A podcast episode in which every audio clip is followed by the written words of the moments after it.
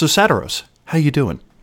Always good to hear from you, Terry. Always good talking with you. And it's delightful to have you on. And you are the first uh, person that we were talking with for what will potentially be a series of basically uh, mage throughout the ages or the ages of mages. I wasn't quite, I, I don't have a witty name for that because otherwise it sounds like this is a mage's midlife crisis. These are mages at menopause. You are here to discuss the 60s. And I guess before we, we really d- dive into it, what do you find so interesting about the 60s or what draws you to that time and place?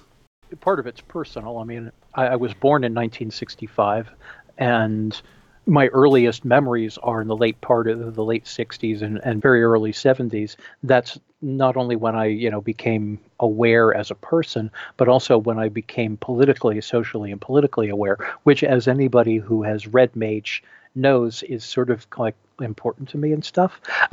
My father was in Vietnam, and I remember the moon shot. You know, the, uh, the the the men walking on the moon, and, and I remember Watergate and and you know the late '60s acts of terrorism and so forth, and also something that makes it a particularly fond era for me in terms of uh, creativity is my father loves music and he passed that that love of music on to me. Even in my earliest childhood, I grew up with music around me constantly, and this was not like many people in my generation. You know, their parents were listening to I don't know, fucking Lawrence Welk or or Frank Sinatra or something like that. My dad loved rock and soul and blues, and so I grew up on psychedelic, especially psychedelic rock, while it was coming out. We would go to places like this this weird ass pizza place in Hawaii, I think it was, where you know everybody was dressed all psychedelic and be playing psychedelic music and the walls were painted all kinds of rainbow colors and stuff. So I saw the Yellow Submarine in the theater. A lot of my love of creativity, of music, of, of kind of magic and odd, bizarre subcultures and so forth comes from my childhood in the late 60s and early 70s. And when I got older and started doing, you know, research on the people who were making that music and those bizarre subcultures and underground comics and things like that, the more fascinated I became with all of the social, political, and mystical convergences that came together in that era. And for better and worse, it kind of a, a period of alchemy in terms of the modern history and modern humanity. America, but the world in general, changed radically during those few decades. And someone born after, say, 1990 would find the world of, say, 1960 exotic, if not unrecognizable. Like the late 1800s, early 1900s, a lot of what we consider to be magical subcultures and magical practices today originate in the 1960s and early 70s.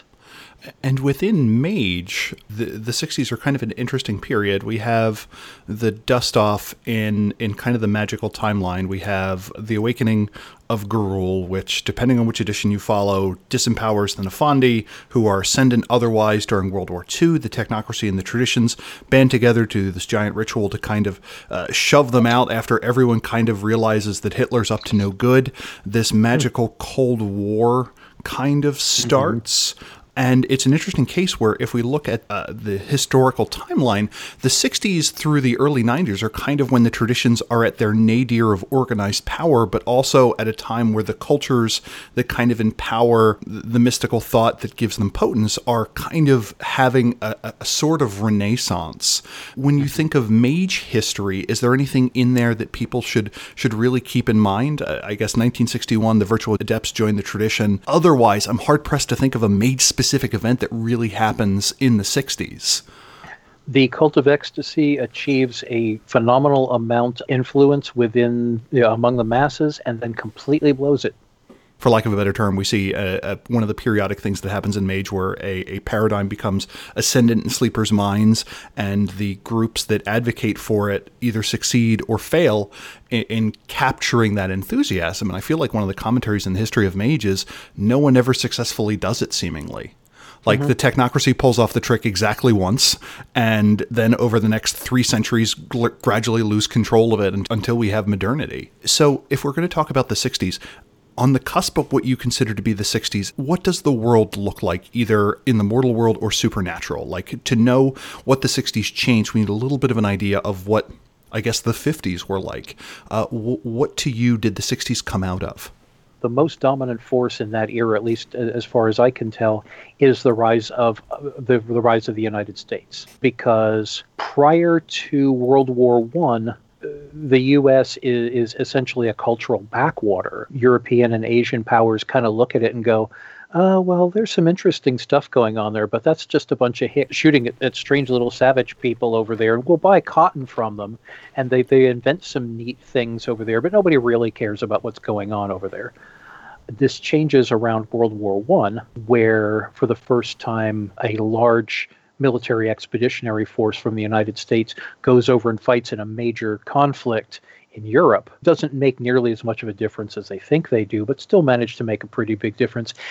But a big thing that comes out of the late 1800s, early 1900s that registers in a huge way in the 1950s and 60s is the rise of mass media. And because of some of those innovations that are either created in or, in Edison's case, stolen in the United States, you go from a period of broadsheets and you know the occasional printed book if you happen to be you know well off in the late 1700s, early 1800s, radio by the uh, by the early 20th century, television by the 1950s. The uh, a large portion of those things, two of the you know, motion pictures originate in France, but they become ascendant in from Hollywood. And you know, of course, radio actually was largely invented in the United States and spread. And so, the influence of American technology and culture by the end of World War One starts to become significant. But still, at the beginning of World War II, there's yeah well if we go bomb this harbor over there they'll stay out of the fight. Oh well those people we'll, we'll worry about them later. Let's take out you know russia france and, and great britain first because those are the real powers. By the end of world war ii every major industrial power has been bombed flat. Manufacturing base has been destroyed. Its population has been destroyed and, and massively traumatized. And the, the U.S. and Canada were fortunate enough by accident of geography to not have their cities bombed while the rest of Europe, Asia, part of and part of Africa are digging themselves out, literally digging themselves out of the rubble. Everybody's coming to North America for entertainment, for technology, for goods and for people. The shift of attention, global attention, turns completely in the direction of North America by the 1950s. And because of this, Canada and the US end up having an economic boom unlike anything either country has ever seen before. A lot of what we currently view for better and worse as the golden age of America comes out of that era from the 1950s into the end of the 60s where combination of high tax base, a feeling of victory, and a whole bunch of traumatized war vets who don't want to say anything combined with a, a, manufacturing base operating at full tilt leads to the greatest prosperity the country has ever seen. It's still not nearly as great as a lot of people like to think it was, and it certainly wasn't Father Knows Best, which also ties in with the whole uh, another element which plays into Mage is the illusion of America is very much manufactured in the 1950s and it starts to come apart at the seams during the 1960s and falls completely to shreds during the 1970s. Uh, when you say the illusion of America, what does that mean? the whole father knows best everything is great oh, chicken in every pot everybody's got two cars you know rock and roll all of all of that wonderful stuff on the surface you know that's our happy days era that's american graffiti that's and it's not even necessarily just people on the right wing end of the spectrum but especially when conservative americans look at you know the the age of american greatness. It's the 1950s and if you look at the popular culture however there's a really super dark undercurrent there, which, you know, among other things, in, involves that whole traumatized war vets, you know, people coming back from the war and not talking about it, but they're drinking themselves to death and they're beating their kids and they're cheating on their wives or husbands, but nobody's talking about it. And that's so the layers of the illusion get built up during the 1950s with the cleansing and censoring of, uh, of media and the selling of this this illusion. I keep using the, that word, but but it's true that this this facade that everything is great, that everybody's prosperous, that everybody's happy, and that it's always going to be this way because America is awesome.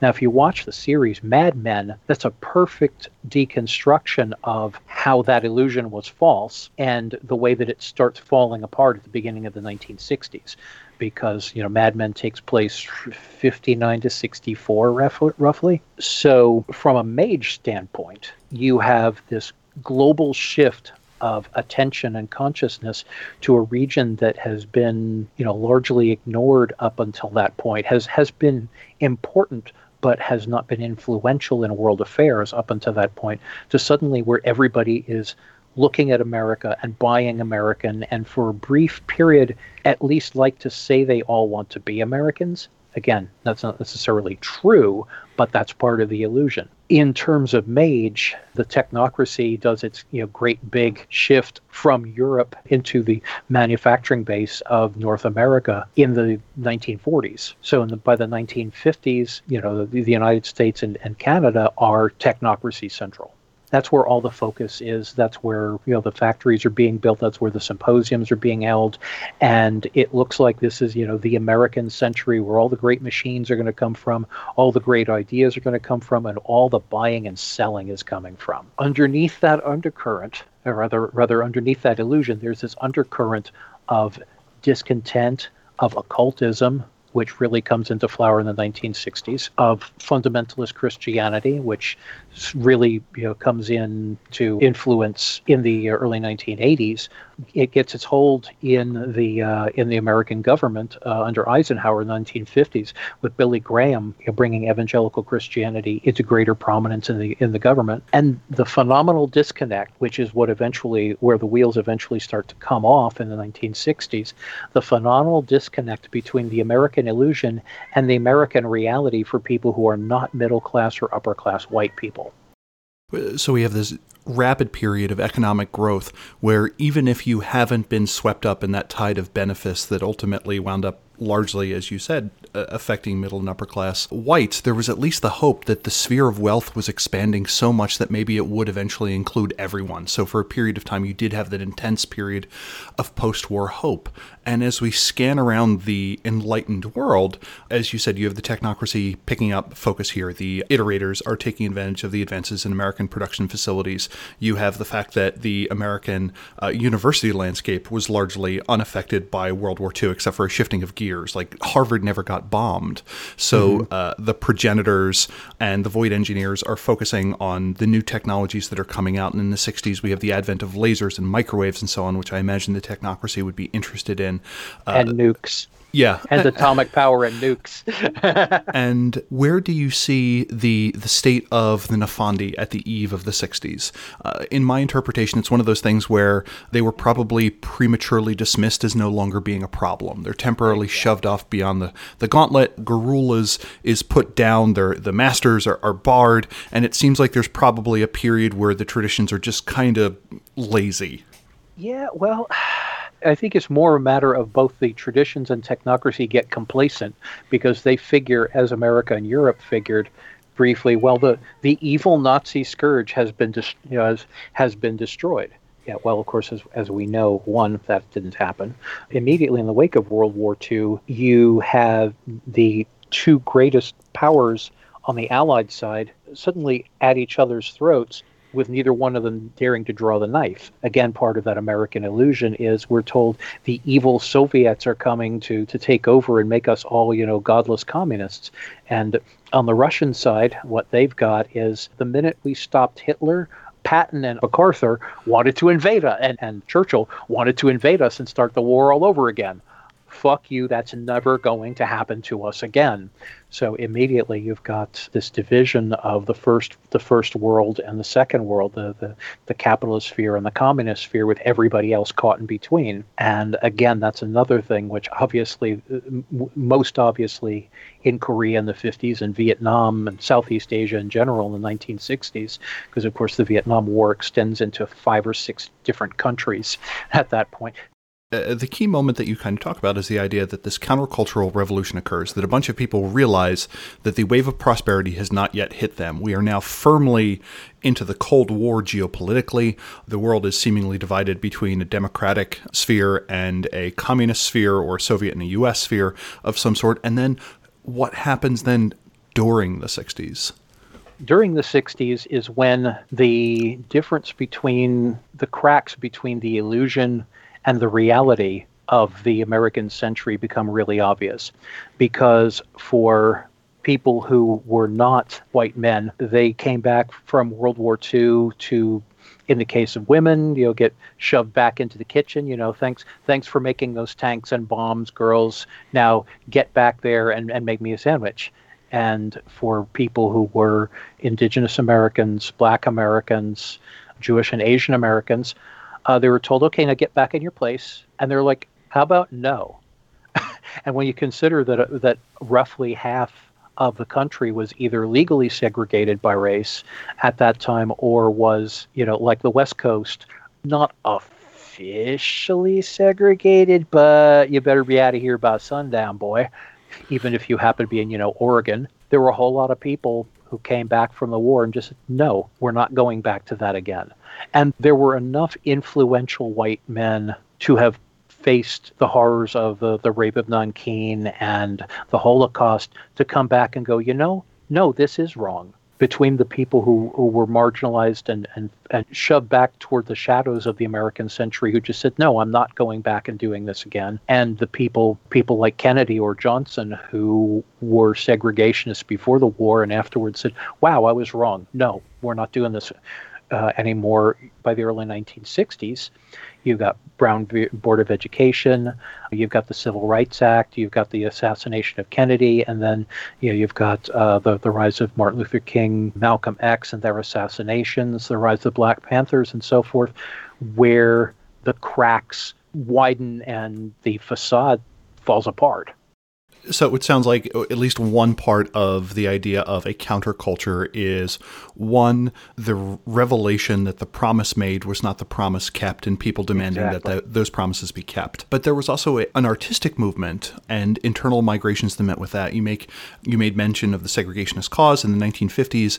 So Brown v. Board of Education occurs in 1954. Obviously, doesn't fix everything. Robert Pershing Johnson refers to the West Coast not having Jim Crow laws, but James Crow laws, which is the slightly more mm-hmm. polite but still equally harmful set of things. We have large internal migrations. The United States is going from a clear urban rural divide into something where city populations are still increasing on the whole, but generally white people move to the suburbs. Most East Coast or Rust Belt cities have their peak population sometime between 1950 and 1970. 50% of African Americans go from living in the South to in rural areas to distributed across urban areas.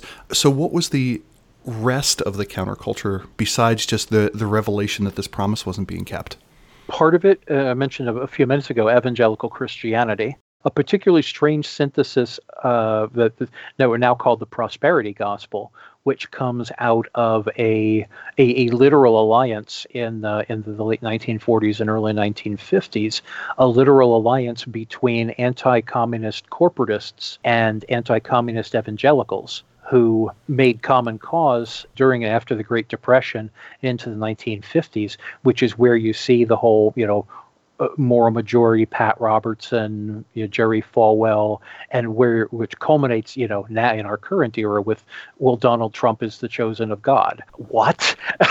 that that influence starts coming into not only into society in general, but into government and up through mass media in the 1950s and into the 1960s. And because it's easy for people who don't like evangelical Christianity to dismiss this, but evangelical Christianity is very much a magical mindset.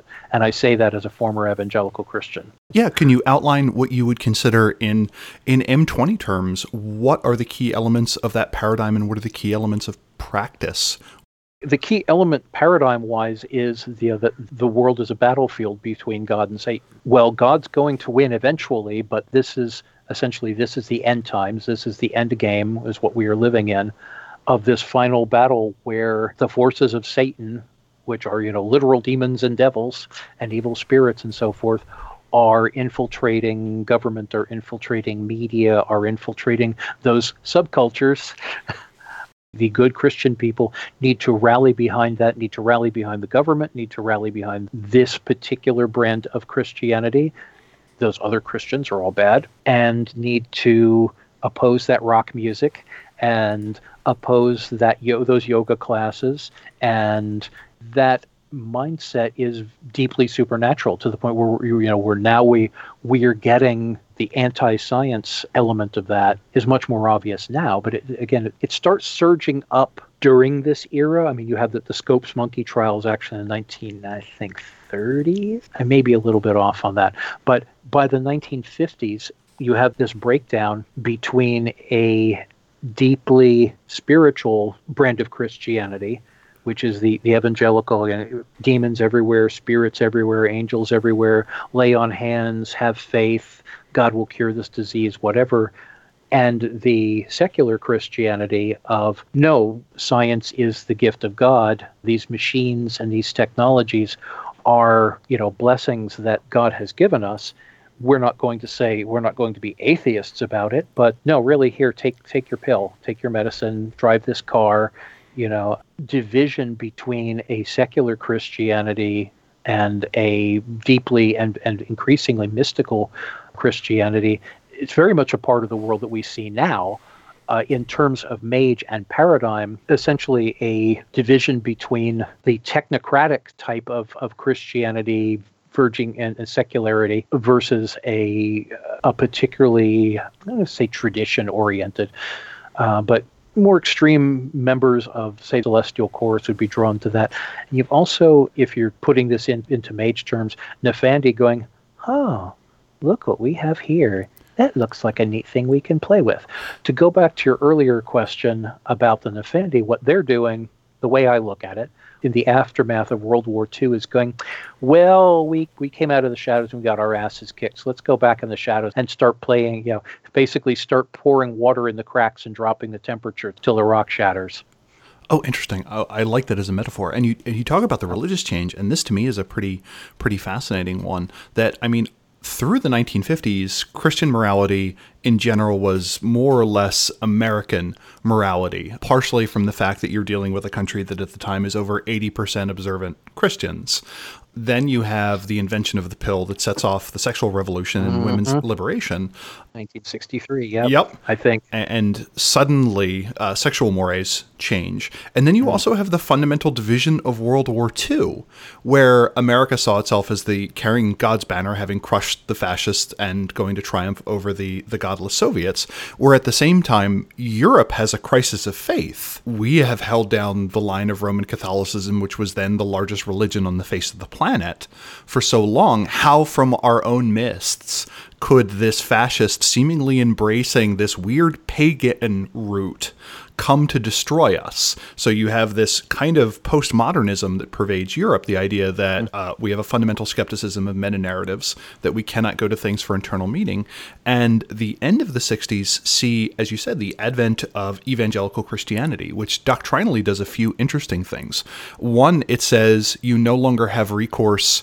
You could say the revolution in Christianity that occurred in the 1800s was when people were allowed to read the Bible again. We didn't have to just trust priests. And, and theoretically, that had happened centuries before, but not until you have kind of this later school of German piety did that second Protestant Reformation really occur.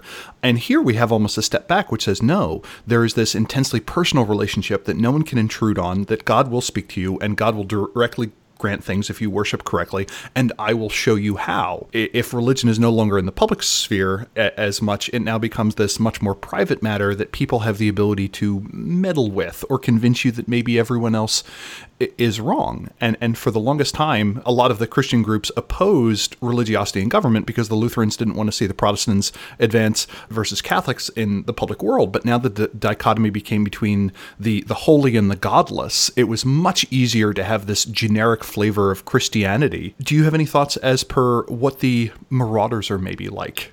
Quiet but potent.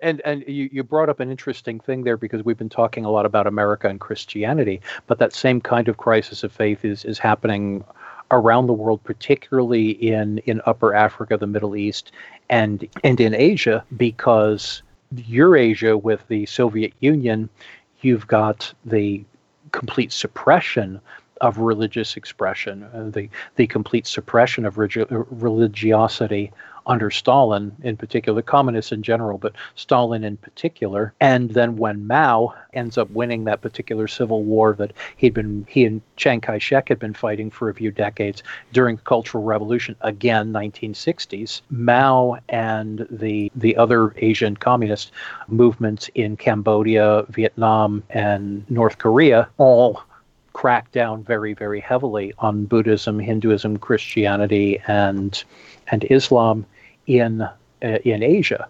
Meanwhile, over in Japan, I don't want to talk about this too much because I'm not qualified to talk too much about it, but I feel there was a large crisis of faith in Japan after World War II because you know, the emperor was supposed to be, you know, God. The emperor was supposed to be a divine figure, and yet that divine figure led them into a catastrophic war that literally wound up incinerating their cities.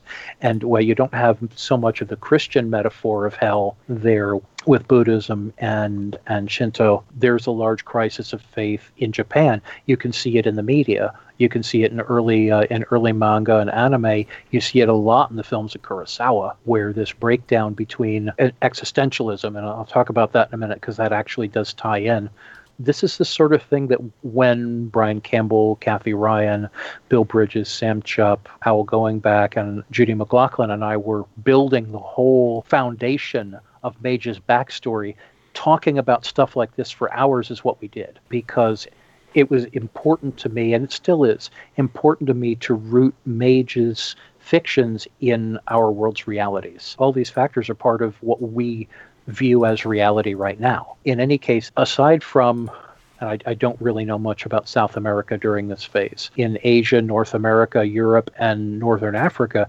that crisis of faith is going on everywhere. In the Middle East, you've got between the establishment of Israel, which just managed to, I don't know, be kind of an influential thing in Middle Eastern history. I'm not sure why.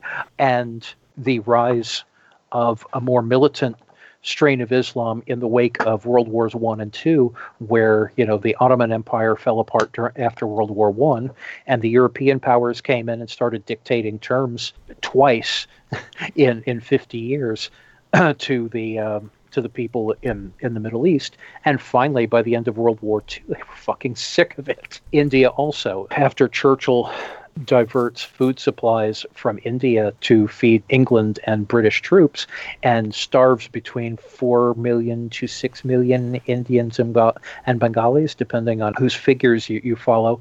Uh, India is sick and tired of Europe's shit. You know, that leads to uh, India breaking off from the British Empire and then breaking into three separate countries all of which end up having sectarian and religious wars that are still being fought now. All of this stuff is happening, and they're between about 1950 to 1970 for the uh, I, I, guess the key to me for South America is going to be the sheer number of military dictatorships and mm-hmm. leftist regimes that are being thrown over by the U.S. And if you want to insinuate the technocracy in your chronicle, having to throw over a leftist government in South America sounds like a heck of a chronicle that your group may or may not be interested in doing. Or from the other side, trying to thwart the technocratic uh, attempt to do so in Chile or Argentina or or what have you. And as you said, uh, the modern Islamist movement movement kind of starts in the 60s as the state control of Islam across the Maghreb through the Middle East is kind of being openly challenged for the first time and saying that these this is a watered down version of Islam. This is not keeping to the law of the Prophet. And most of the contemporary Islamist movements kind of draw their intellectual heritage, or at least their political heritage, to some time in the 60s. It reaches its apex probably around this period in 79 uh, with the Iranian Revolution. All the things that are dominating our world now seem to at least be able to find significant intellectual heritage back. You made mention of existentialism as an important idea. What what brings that into the 60s? Postmodernism, existentialism, and the various other avant-garde forms of uh, of art and philosophy come out of between the the the fin de siècle at the end of the 1800s, where the the Victorian ideals start start crumbling. The end of World War One, which was essentially uh, seen at that time as the toppling of reason and the, the, the destruction of of Europe's entire concept of, of what civilization and reason and rationality are, and then World War II, which just compa- uh, compounds it. What you have by the end of World War II also tie in with uh, the spiritualism, which comes out of the late mid late 1800s, but really gets a big a firm hold during uh, in the aftermath of uh, World War One. All of these things have brought in a fascination with the irrational and the occult that is it starts seeping in during World War II or before World War II. I mean Nazism and imperial imperial Japan has its own strain of that, but I don't know the right words. I'm not going to talk about that. But Nazism is, is literally rooted in, in mysticism. And so by the time the quote unquote American century illusion starts building and then cracking in the 1950s and 1960s, you've got this fascination with the occult. And that winds up being huge in the 1960s or and 1970s and ends up coming, manifesting in the media ends up manifesting in music ends up in what we you know what we now call the new age movement and uh, neo-paganism which have their roots in the 1800s and late 1700s really but start to get into mainstream western culture by the 1970s by way of the 1960s countercultures specific the, the hippies, the Satanists, and the Jesus freaks, the Hare Krishnas, and the beatniks, which and all of these things for folks who are listening to this and going, "Oh my God, he's talking about all this stuff." It didn't just begin in 1960. This is the the, the 60s are the culmination of decades worth of of historical momentum. That true metaphysical, technological, spiritual, political, economic, and ethnic. All of these things is by right around 1960, you're seeing this crest of a tsunami that has, uh, for which the, the shock waves originated in the late 1700s and just been picking up speed and picking up speed through two world wars and just washes over by the 1960s. Yeah, a lot of the strings you're laying down are clearly also present in the 1890s, also another era that occurs after a series of revolutions and wars. And you also make mention, though, that the cult of ecstasy failed. So let's kind of redirect to we're having a game during the 60s. Mm-hmm. We've talked about what happened during it or what led up to it. When I think of a, a, game in the 60s, my immediate thoughts would be dealing with the push of the new left globally, the push for emancipation and global rights. We have the fact that some 25 nations up till 1970 in Africa go from being directly colonially controlled to mm-hmm. something else. Those transitions occur to a varying degree of success. All of this taking place in the shadow of the Cold War as well as the fact that uh, France, the number of nuclear powers is expanding, and now uh, France detonates a hydrogen device in 1968 after detonating a first regular nuclear device in 1960. So, if I'm setting a game in the 60s, what are some recommendations you have on what that game can consist of? Well, depending on where you're setting it, where you're setting the game, who your players and who your characters are. You could be doing the swinging London thing, playing like the, the Avengers superhero team, but but the old TV show, The Avengers, with the mod clothes and the neat gadgets. James Bond also comes out of this era. That is that's the era where both the books were originally written, started being written in the 1950s. But the super spy craze in media comes out of the mid 1960s, not just with uh, you know, with James Bond, The Avengers, Man from U.N.C.L.E., you know, The Saint, et cetera, et cetera, et cetera. It's a huge, even get smart, huge thing by the mid 1960s. So a, a technocrat game or technocracy based game riffing on James Bond with with your agents, you know, going around trying to put down these weird Nefandi or these, you know, mad scientist etherites with their death rays and shit like that. It'd be very easy to look at, say, you know, Doctor No or Goldfinger, you know, as a marauder or as as an etherite that needs to be shut down by some technocrats you know you're mentioning a few minutes ago with the the anti-colonial wars in Africa and Asia in particular South America too but mostly Africa and Asia where the people who had been colonialized in the 16 17 1800s finally say okay no fuck you out the characters could be either people who are colonialists who are trying to hold on to their possessions, at which point you have a really ethically problematic game, or could be people, and not necessarily even dream speakers. That's what everybody thinks of. But I mean, you could have Bata'a, you could have Ngoma, you could have groups that we haven't even named yet because we don't have an African source book that are just going, no, okay, out. You, you had your time. You wrecked our country. Out. You could, if if, and I, I wouldn't do this unless you had Asian players and Asian GM, but you could be looking at Vietnam, the intrusion of European and American forces trying to hold onto a colonial hold in a region that's not only tired of it, but divided in terms of, you know, do we want to stick with this modern, this, this modernistic idea or do we want to go back as as, as the Khmer Rouge did to just resetting the whole thing to year zero because we're completely fed up again Mao with the Cultural Revolution too, completely fed up with Western influence and throwing it all out and making our own thing. It's all talking about basis and re- or remaking reality, which is what Mage is about.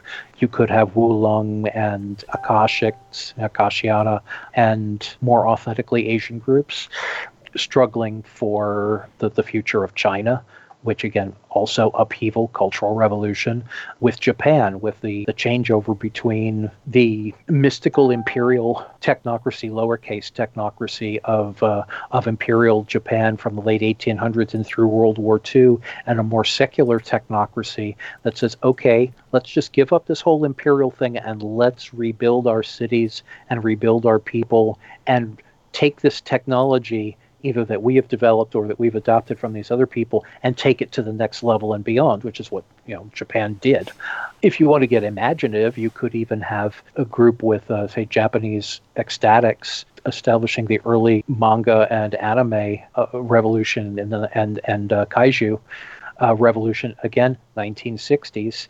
You know, Gojira comes out 1955, 56, but by the 1960s, Toho is money from Toho Studios is one of the major economic factors in rebuilding post-war Japan and establishing Japan as a as an international media center. Yeah, and this is if I if I remember my mage history correctly, this is still an era where a lot of the Middle East is still largely considered to be under the technocratic thumb, but not for long. Mm-hmm. This is an era where during the, the 1960s, the Batin are still working subtly to trying to throw off the technocratic yoke and maybe even working in some strange way with the Taftani, where they're Passover sect. This is like kind of from Sykes-Picot to the fall of the Shah. That to me represents the mm-hmm. beginning and kind of end of technocratic dominance of the Middle East. So this is a, a game where if you want to have a place where everyone's under the technocratic thumb and you, you are fighting that war of rebellion, that is another theater. It's not an area that I recall us getting a huge amount of information, but from the, the few little bits I remember from the Ahl-i-Batin and Taftani, their uh, state of play at the time.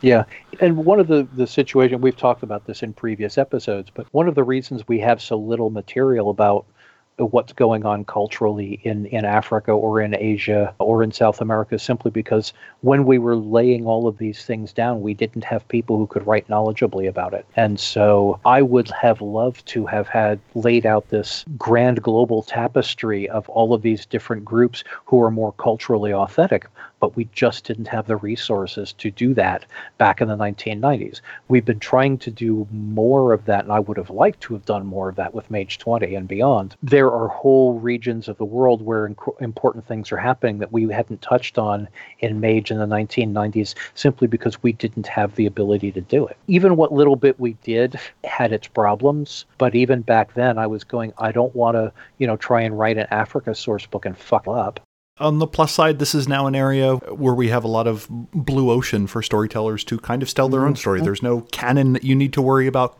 going against. Exactly. Yeah, you have the, the virtual adepts joined in 61 after petitioning in what, 52 uh, or something mm. like that. The Sons of Ether are kind of firmly established. Otherwise, there's there's a lot of space you get to play in, and no one can tell you you're wrong. So Exactly. you know, the really obvious mage group that, that, a, that a group of North Americans could play is just simply, you know, being Cult of Ecstasy versus the Syndicate and the NWO and, you know, doing the whole Merry Pranksters. Granted, I think the Merry Pranksters were assholes, but doing the whole Merry Pranksters thing. That's a perfect example right there. Ken Kesey and the Merry Pranksters is a perfect example of both how in real life all of these weird cultural tides and historic tides wound up influencing our approach to reality and also from a from a game standpoint an example of a reality war where the cult where, where the cult of ecstasy pushed too far and the interesting thing is, uh, one of the things you mentioned was the idea of having your James Bond like character. A lot of the mm-hmm. tropes that we assume about the technocracy have not been set yet if you're going up against a group of black suits, they're probably not the ruthlessly efficient machines we think of from the 90s and onwards. That type of warfare hasn't been invented yet. Uh, the uh, subliminal programming of consume and buy hasn't been perfected yet. This is a technocracy where sure they have amazing tools and may still be 30 years ahead of things but this strikes me as a real case where the the soft technologies of controlling uh, consent and public thought hasn't been established yet. So if you want to do a, a game where you do get to cut off what becomes modern consumerism you, you get to and all, all of those tropes just haven't been established yet yeah, and in fact, in terms of establishing tropes, the the whole Men in Black trope comes out of the 1960s. And we, the war on drugs hasn't been declared yet. It yeah. is still that period of experimentation. We haven't had the rise of crack cocaine in cities yet, and using that as an excuse to just lock up black people. There are these strange ways in which it is kind of a vacation from the now. Do, do any other chronicle ideas or any other uh, things that would be unique to this time that you could play come to mind? Again going back to the, the obvious cult of ecstasy thing but you've got the the rise rock and roll begins in the 1950s but the funny thing about rock music and rhythm and blues which became soul music which is also thank you berry gordy winds up being a, a huge socio-political watershed that's not e- easy to see in 1960 but rock looks like it's on the way out by the end of the 1950s because buddy holly has died elvis went to went into the uh, the army and early rock had been co-opted uh, perry como and rock was starting to die down as a cultural force until the british invasion in the early 1960s when these British blues fans like the Beatles and the Rolling Stones and the Kinks and John Mayall and and and and and and began trying to make their own version of American blues, which the American blues and jazz records had come over into Europe during the 1940s and 50s. By the 1960s, you've got this wave of people in England, which was uh, Great Britain in general, which was really seriously fucked up by World War II and looked like pretty much a dead end for most of the people in it. They start saying my my way out of the dead end, my way out of you know spending the the rest of my life in a factory, in the factory in the pub, is to get an electric guitar and play it really really loud. Mm-hmm. That ends up revitalizing rock music as a cult, as a creative, a cultural, and a metaphysical force. Right around the same time that Stax and Motown start emerging in America, bringing blues and jazz, merging them with uh, some of the influences of rock. And in the case of Berry Gordy and Motown, forming a literal hit factory in which he based a record company on an automobile plant. And in the process of doing that, took blues music and gospel music, which had been something that was almost exclusively considered oh for those black people over there and that's that whole segregated either legally or or culturally segregated part of town and polishing it up and smoothing out the rough edges and marketing it to white america. This wound up being a huge because most of white America literally had no black people, didn't know about black people, didn't care about black people. And suddenly there's that song that you're 14 and you hear it on the jukebox, or your kid plays it on a jukebox. And maybe it's that, you know, that jungle music. It was a nice term for what it was called. But maybe you like it. And maybe, you know, you turn on the TV and see this Elvis guy, or, you know, maybe you see this this Diana Ross person. She's got a nice voice. And the Supremes, well, I like that song that the Supremes did. By the late 60s, Motown and Stax had mainstreamed black culture into white America. And that doesn't seem like a big deal now, but it was a huge fucking deal back then.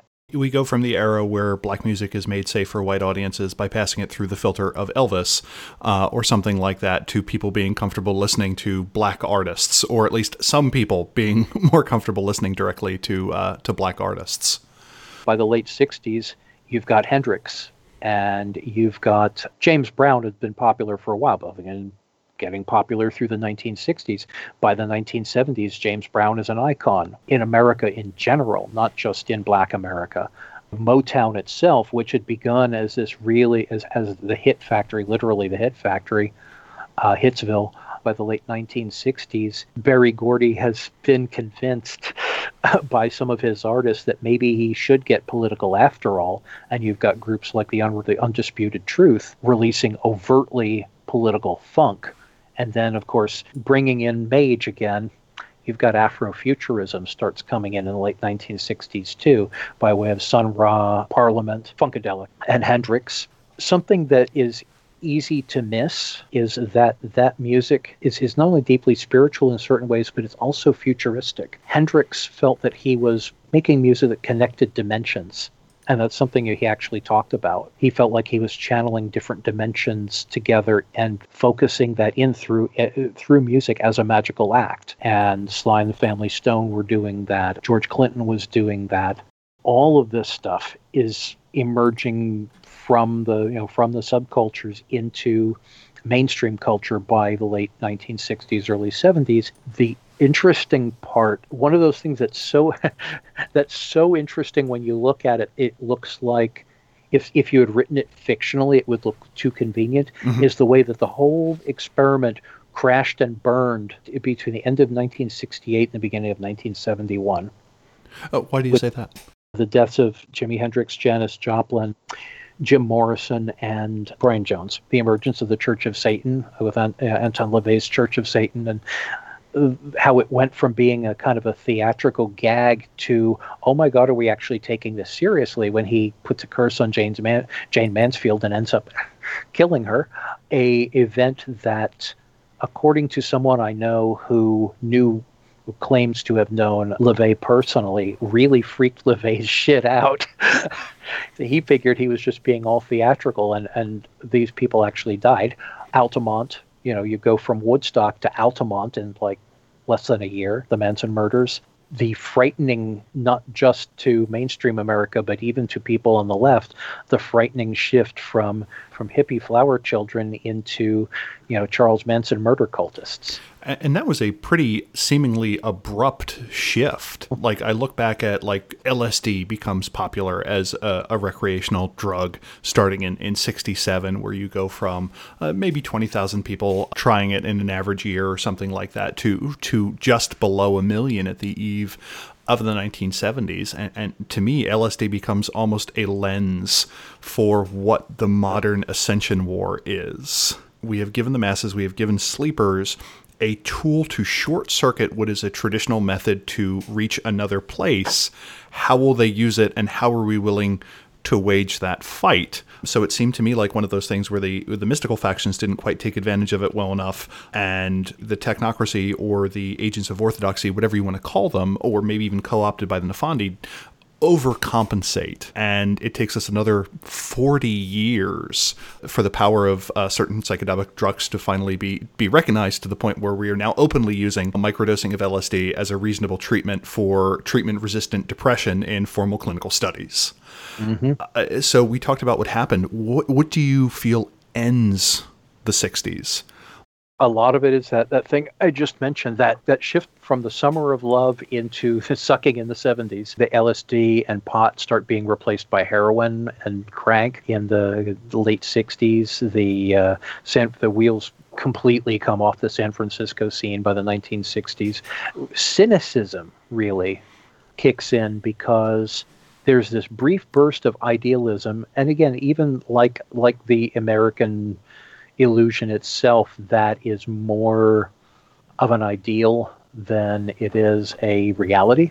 The collapse of that ideal in the in, in the 1960s as it starts going into the 1970s if you're looking at it from a mage lens it's the hippie subculture starts to be co-opted by the syndicate and turning it into some of the worst fashions ever made in the 1970s it was really really bad music and bad media the, the rise of the Baader Meinhof uh, talk about references. We'll probably get to that in a minute, but a film I cannot recommend highly enough, The Baader Meinhof Complex, which is a, uh, a German docudrama about the rise of the Red Army faction in the late 60s, early 70s, which begins with a bunch of hippies with some in Germany with some perfectly legitimate gripes. And you know ends up by the by the by the early 1970s in a a murderous echo chamber that rise through the again through the you know from from the 1960s into the 1970s where the left wing militantism begins piling up a body count. We're actually still dealing with the backwash of that now too because when Fox News or someone like that wants to trot out a convenient boogeyman, they'll pull up the specters of the Symbionese Liberation Army or the Red Army faction, even though those groups haven't existed for decades. And they'll say, "Oh my God, but but the Antifa is like that." But the the illusion was such, because for all that they didn't actually kill very many people, they were doing things. One of those we were talking earlier about uh, my early memories. One of my early memories was uh, somebody setting off a bomb at uh, I believe it was the the U.S. Capitol. Nobody was hurt, as I recall. And it's barely even remembered now, but talk about a symbolic moment. A bunch of hippies set off a bomb at the Capitol. It, it seems to be that you have this trend of saying there is through the 50s, there's this illusion that there is one culture that we will all participate in. And the 60s is kind of the re rising of a number of subcultures or suppressed cultures to fluorescence. And the 70s is the realization of they're never going to let us win. We need to either become violent or we need to go underground. So it seems mm-hmm. like the 60s is this brief moment where you have the passage of the Civil Rights Act and so on, and these advancements before reactionary forces kind of start exerting themselves, and the the upping of, of a of a second Red Scare is kind of an excuse to persecute artists and so on. And that t- seems to me is kind of the the narrative of the 60s. Is that a reasonable thing? At, at least one narrative that you can walk away with. Well, that's not even getting into the uh, American Indian movement and uh, the imprisonment of of, uh, of Leonard Peltier, mm. which again, same period. Yeah. Yeah. Uh, but you've you've got situations like the, the occupation of Alcatraz, where uh, you know where indigenous Americans, white and black allies said, no, no, actually this is their land, give it back, and the government responds accordingly. Leonard Peltier. That occurs in the 72, uh, and he's finally arrested, I think, in 77. Uh, there's the purported murders in 75, and then he is imprisoned in 77 since. So uh, 43 years of being a political prisoner. Uh, next mm-hmm. scheduled parole hearing is uh, 2024. I remember bringing that up when we were when we were doing the Dream Speaker episode. So, uh, a game that wants to wind down by the 70s. What what do you see were the changes in the magical world over that period of time? For one thing, magic and mysticism starts becoming more mainstream, both by the hippie white light sort of, of thing and the, the Jesus freaks. You know, as we mentioned earlier, the Jesus freaks and the the um, the Hare Krishnas and and so forth. You know, bringing the the good magic and let's talk about yoga. Let's bring in these earth spirits. We're going to, you know, we're going to have an Italian do a commercial about being an Indian. We'll be nice and sacred like those Indians over there. From a less sarcastic standpoint, people really do start looking further to outside of Christian influences, uh, especially to Buddhism. By way of the Beatles, Buddhism starts going mainstream in the 1960s and into the early into the 1970s. And, and on a darker level, I don't want to blame Satanism because it's a manifestation, and actually, real life Satanists are not nearly as, as awful as the Christian alarmists like to portray them. But there's a, a, much, much darker, nastier shadow element of metaphysics that comes out of the 1960s and, and starts coalescing in the 1970s too. And LaVey was playing in the shallows of it, but I know from personal experience and observation that there was there is some deeply fucked up shit that came out of that period. If only because of the legends that grew up around the satanic panic in the late 70s and, and through the 1980s encouraged and inspired some people to actually try and act that shit out. I know this because I've known people who did it. One of the reasons I draw some very hard lines around the whole black magic is not cool is because I've known people who've practiced it. I've seen what happens, both to them and to other people. From a positive standpoint, I know because I'm familiar with shadow with shadowcraft and shadow art myself, but you have to be very, very careful with that part of what comes out of that whole ecstatic swirl in the, the late 60s, early 70s is the idea of, hey, but if if the man hates it, then it must be good. Give the rich all your money to own the libs. Yeah, and like, and some really people people pursuing magic and and religions with deliberately malign ends uh, starts becoming cool. And unpacking the shadow in both positive and not so positive way starts coming out out of the subcultures and into the mainstream by way of the uh, the beginnings of heavy metal punk rock and glam rock in the 1960s and into the 1970s. If you wanted to, you know, poetically mark it in terms of bands, the Velvet Underground, the MC5, the Stooges, Al- uh, Alice Cooper, Black Sabbath, Led Zeppelin. Huge shift in terms of the tone just within a period of roughly two years.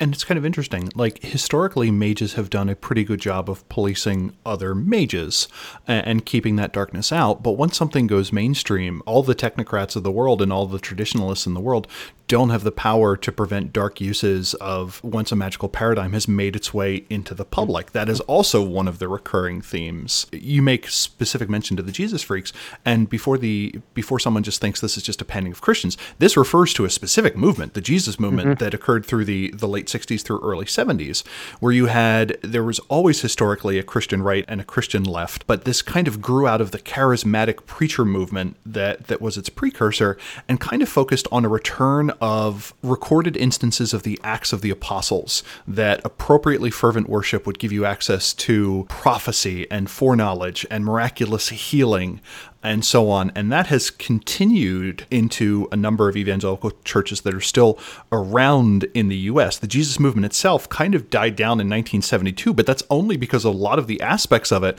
got organized and eventually co opted or consumed by organizations like the Campus Crusade for Christ uh, and early conservative Christian leaders like uh, Bill Bright and Billy Graham. That to me is a specific thing. And I would love to see a game of choristers trying to make sense of this. Mm-hmm. Well, especially since, and, and this is something that's easy to miss, you know, with the co uh, the, the, the, the way that uh, the evangelical movement has has been co-opted into Trumpism. There is also a deeply leftist strain of evangelical Christianity, and it's not easy to see now. You don't see a lot of people, you know, being highlighted in the media that way, but it was very influential, especially during the Great Depression and into the 1960s, where instead of Christians, you know, going, well, you know, you're bad, you're bad, you're bad. The people who were taking the specifically the Sermon on the Mount to heart and saying, no, it is Christ like to take care of people. It is not Christ like to be greedy. It is it is unchristian to be violent. And that leftist Christianity is still it still exists, but it was really, really strong in uh, again 1960s into the early 1970s. What are your thoughts? And I am about to do the thing I can't stand when other people do, where you use a tradition name to stand in for a a paradigm. But how do you see more high ritual organizations making it out of the 60s? So I, I'm thinking of traditional hermetics. What do you think happened to them? And the other one that I, I feel like we haven't really talked about is the the Euthanatoi or the Verbena. What do you feel their lot was? So talking about that that whole pop cultural surge, one of the other things that, that comes out of that fascination with irrationality and the way that it it's brought into pop culture is modern fantasy. Although Edgar Rice Burroughs was writing in the early 1900s and H.P. Lovecraft, uh, Robert E. Howard, and so forth were, were writing in the 1930s, it really gets popular. And Tolkien, of course, came out in the 1940s, 50s. It hits popular culture during the 1960s. The Lord of the Rings becomes a bestseller during the 1960s. Ballantine Books brings Conan into, into print. Boris Vallejo and, and Frank Frazetta end up popularizing the entire look of sword and sorcery, which becomes, again, mainstream, the people who were, you know, teenage and older who were reading that stuff in the 1960s and early 70s, a lot of those people went on to be either pursue real magic and or start making magical traditions or recreating or creating entire new approaches to magic based on that. You know, Crowley became a superstar, a pop culture superstar. 1960s again. Crowley's on the cover of uh, on the cover of Sergeant Pepper for a reason. So when you're talking about the Hermetics and the Verbena, they would be going, you know, hmm, I think the ecstatics have got an idea here oh, look, these people are suddenly interested about witchcraft. I'll teach you about witchcraft. Want to know about the real witchcraft? Books seem to be very fascinating. Let me go and talk to these people over here. Yes, hi, my name is Gandalf. Yeah. And this is also an interesting thing. We haven't talked about the the Society of Ether or the Virtual Adepts as much, but if you follow the second edition and revised idea that the science fiction literature movement was kind of a hidden war against the technocracy, this is the age when utopian science fiction kind of gives way to something else. We have Sam Delany doing his work. Uh, Slaughterhouse Five comes out. The Drowned World by J.G. Ballard. Uh, the Man in the High Castle, which I didn't realize until I was doing research for this, came out 17 years after World War II. Like in my head, there was there's a lot more distance there. Uh, we get The Left Hand of Darkness, Ursula K. Le Guin uh, writing her Known Universe series. Uh, Wrinkle in Time comes out in 62, sci fi uh, children's book, uh, children in air quotes. 2001, Frank Herbert's Dune comes out. The era is ripe for possibility for the Society of Ether, and the realization of the downside of technology hadn't quite fully seemingly sunk in yet everyone was taken back by the, the dawn of the nuclear age, but it seemed like to the utopianists that was just a temporary blip. That we had to use this technology once to devastating effect, but now by the time the 60s are closing, we're kind of getting a full idea of some of the negative repercussions of the technologies we've created that we haven't quite decided to deal with yet or need to come up with ideas. Yeah, the Cuyahoga River literally catches on fire in 1969. so uh, we, we, get the idea that the the utopia that we thought we had created after the war really is really is shattering something else that ties in with that that says again very much a, a part of the, the, a part of the 60s both in terms of the, the, the, political movements and, and technologies is the whole mind control idea psychodynamics that that entire mk ultra again mm-hmm. 1960s the concept of brainwashing the concept that you can you know take somebody and and put them you know put them in a room put them in a chair whatever it is the terror that your conscious mind could be taken away from you through some sort of, of malignant, malign, you know, malign technology is prevalent and really starts becoming a myth. And I mean that in the you know mythopoetic sense, not in the sense of it's a lie. It, again, in the 1960s, and that's not entirely wrong. Ken Kesey, the merry prankster who went around with his rainbow bus there dosing normals to try and you know open their minds and change their view of reality was a survivor of MK Ultra. His mind was opened by LSD experiments by the CIA in late 1950s, early 1960s. Could you give a quick overview of what Project MK Ultra was? MK Ultra was an experiment, black books experiment by the U.S. government in uh, mind control, using psychoactive drugs. Well, using psycho, yeah, psychoactive drugs and trauma ther- uh, trauma therapy, really, but uh, trauma techniques to see how much the human mind could be reprogrammed and by what methods. And that started in 53. It's reduced in scope in 64. It really winds down to 67. And not until the 90s did we actually get a fuller accounting of things. Like I remember being a kid and hearing about my crazy uncle being right for once, and that mm-hmm. kind of that was a huh, son of a gun. Maybe I need to listen to Uncle Mark more. Um, but but uh, supposedly volunteer soldiers being being dosed, and it's remembered largely for the LSD stuff. But like in terms of the other techniques that were being tried, electroshock, chemical treatment, hypnosis, sensory deprivation, verbal and sexual abuse, forms of torture are tested. It's not exactly a, a shiny happy time to be there. And if we want to bring that into our game, I, I, think the the moral quandaries that any technocrat is going to face in being like, hey, look at this cool thing the sleepers came up with, let's do it too. And someone being like, wait, we're the good guys though, aren't we? Why would we do this?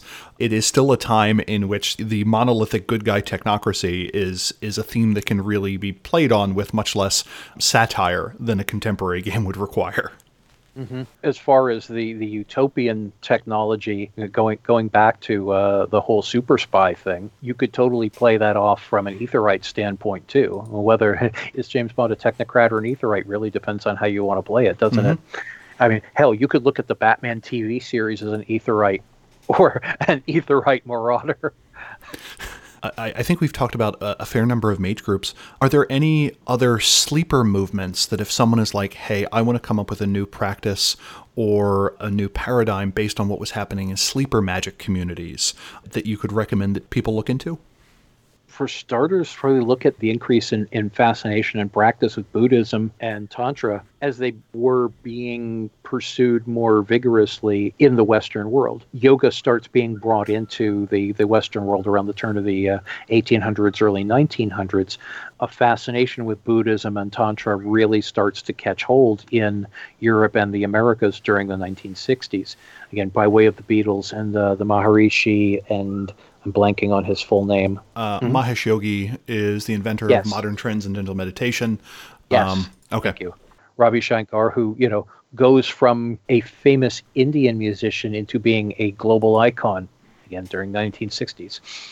For people who actually have access to, to an authentic treatment of specifically Buddhism or Hinduism, making more of a craft around that or making, you know, bringing that more into the game especially as, as it's being introduced into the uh, in, into Europe and the Americas. Could do a lot with it. Also, we, somebody else, another '60s icon we completely forgot about, Bruce Lee. Yeah, before we hit the Bruce Lee, I really like the idea of the the blossoming of those spiritual movements, and suddenly the Thanatoics are taking are paying attention to North America in a mm-hmm. way they never did before. And that also provides a, tr- a framing where you can have your characters more or less discover the 60s while the players are. To have that outsider yeah. experience that you're like, okay, you need to go figure this out if the players aren't well versed in it already, that their ignorance would mirror the character's ignorance, which tends to be a rather potent role playing tool. As someone is like, "Hey, this thing is is appearing on the West Coast. Go figure out what's happening at this meditative retreat where people keep seemingly either disappearing or coming out claiming that they've become enlightened." You, you mentioned Bruce Lee. This is the the advent in the West, at least, of the Hong Kong action film. What kind of cultural milieu does that come out of?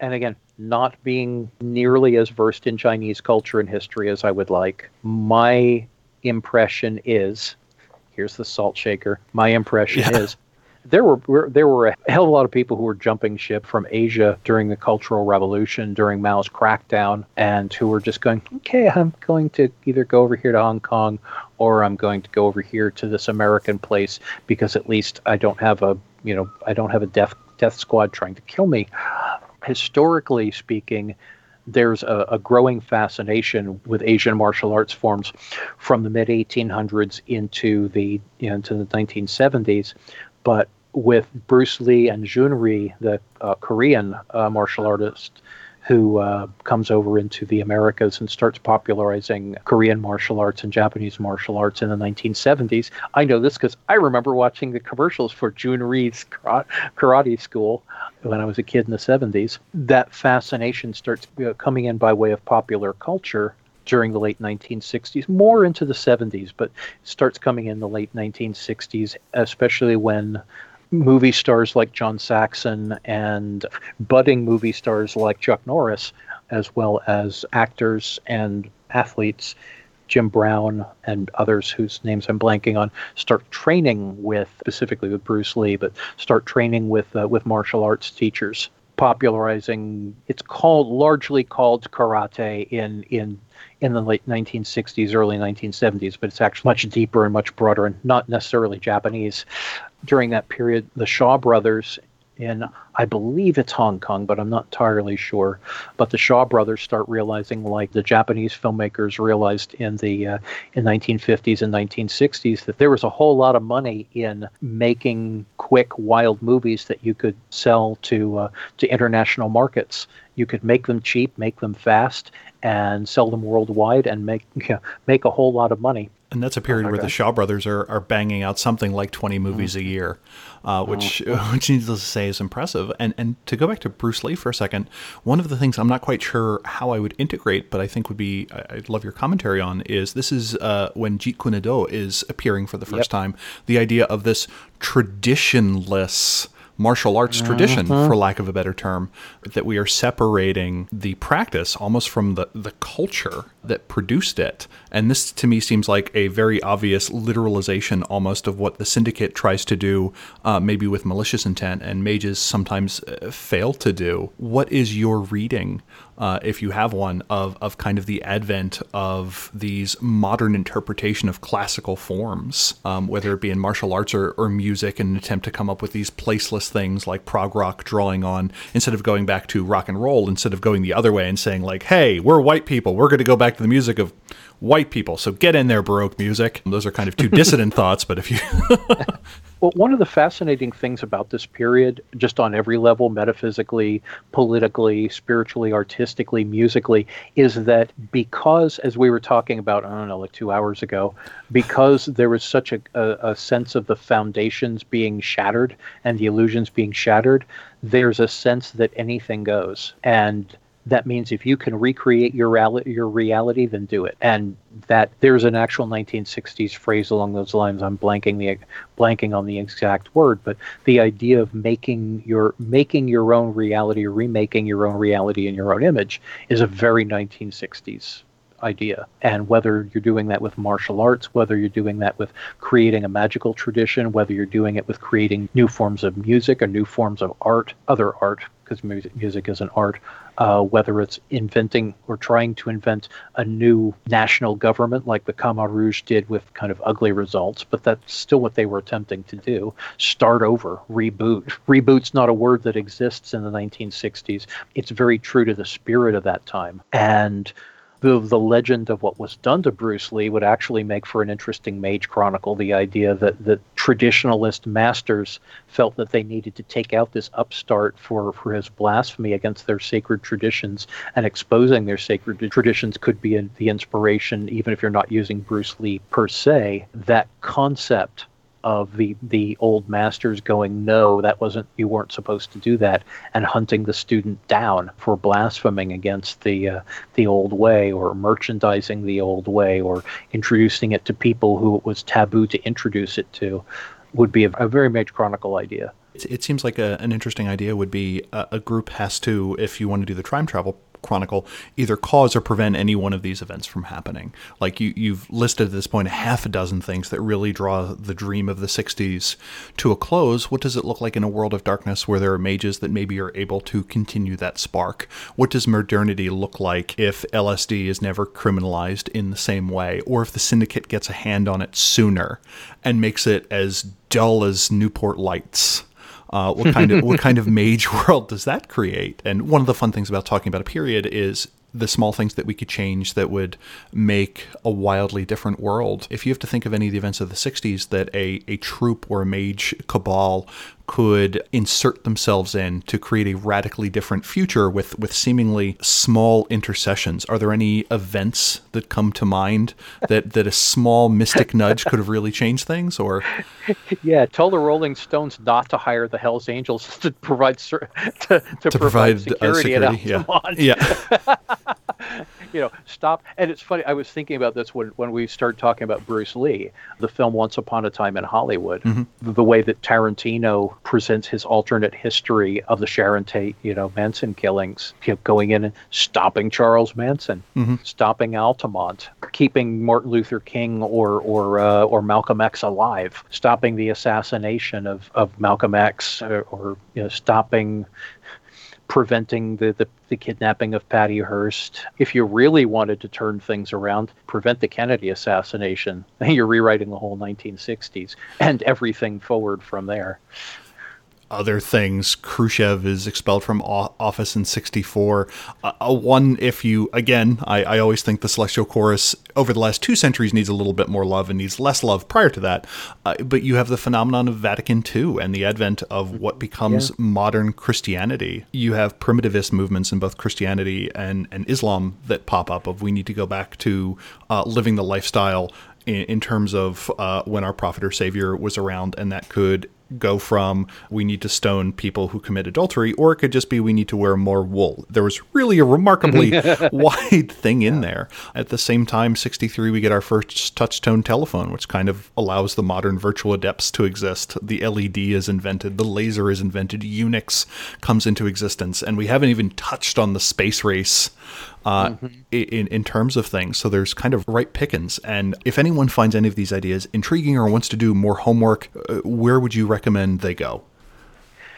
Uh, I just finished reading, and of course, I put it on a shelf in another room. I just finished reading a fantastic book a few days ago called The Subversive History of Music. And it covers a lot of the things that we've been talking about uh, where they pertain to music. I'm going to be making that a, a strong recommendation for Mage fans in general because he's addressing not only music, but the way that society and music and metaphysical approaches all influence each other. I recommend the films, like I mentioned, um, Once Upon a Time in uh, in Hollywood and the Baader Meinhof Complex. Could also watch if watch some old Sean Connery James Bond films because I think that'd be a hell of a lot of fun mm-hmm. personally. Or you know, watch some old episodes of The Avengers or The Prisoner. The Prisoner is also a 1960s British TV series. Uh huh.